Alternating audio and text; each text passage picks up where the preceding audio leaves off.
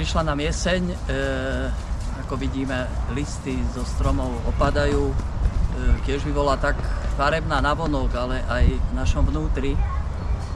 Ale vieme, že jeseň to je tiež čas takej melancholie.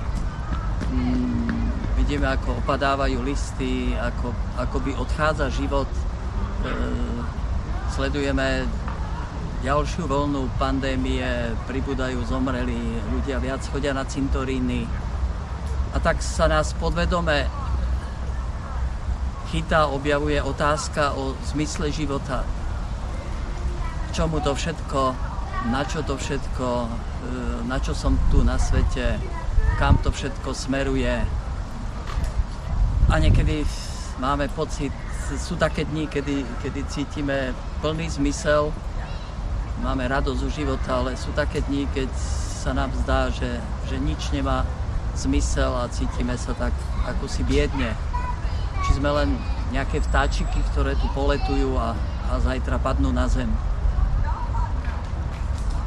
Ako dobre nám znie dnes Ježišové slova z Evanielia, keď hovorí, ale vám, moji priatelia, hovorím, nebojte sa, vy ste cenejší ako mnoho vrabcov. Vy predsa máte spočítané aj všetky vlasy na hlave. Krásne. Ako potrebujeme tieto slova prijať. Vám, moji priatelia, hovorím, nebojte sa. Vy ste cenejší ako mnoho vrabcov. Potrebujeme prijať tieto slova e, s vierou, s láskou do srdca.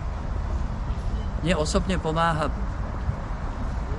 pri takej dôvere v Boha pozerať na, na životy Božích priateľov, či je to svätý František, svätý Alfon, svätý Klemen, ale aj Jan Pavel II. Ale pre môj život je takou veľkou inšpiráciou sveta Terezia z Avily. Práve dnes máme jej spomienku, sviatok. Ona už vlastne v mladom veku objavila úžasnú pravdu čítaním kníh a to z jednej strany to, že všetky veci, čo sa týkajú tohoto sveta, pominú a na druhej strane, že Boh je navždy, navždy, navždy, ako si to napísala.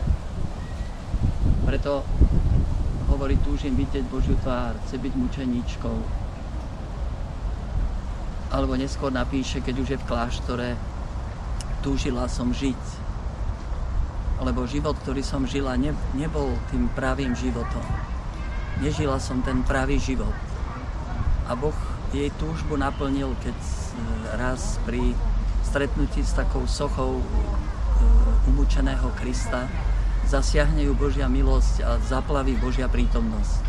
Terezia potom ide milovými krokmi v tom priateľstve s Bohom, e, v hlbokej vnútornej modlitbe zažíva úžasné mystické stretnutia s Kristom a až tak, že, že jej srdce je prebodnuté kopiou, teda láskou. Celým svojim životom aj svojim dielom nás pozýva do toho priateľstva s Bohom. Pozýva nás e, k modlitbe. A to, aby sme vytrvali v modlitbe. Človek je nádherne stvorený, lebo je stvorený Bohom. To je jej učenie a a človek má nádherné poslanie a to mať priateľstvo s Bohom. O modlitbe hovorí, že je to priateľské stretnutie a rozprávanie s tým, ktorý nás miluje. A vtedy človek objavuje tak, ako ona objavovala Boha vo všetkom. Dokonca Boh sa prichádza aj pomedzi hrnce, v kuchyni a vôbec všade, kde sa nachádzame, aj tu teraz v Bratislave, v Petržalke. Na misiach môžeme objavovať všade a postupne, keď v tom vytrváme, tak ten život dostáva farbu, také zmysel, až nakoniec e, dozrievame k tomu, čo si Sveta Terezia napísala ako heslo svojho života.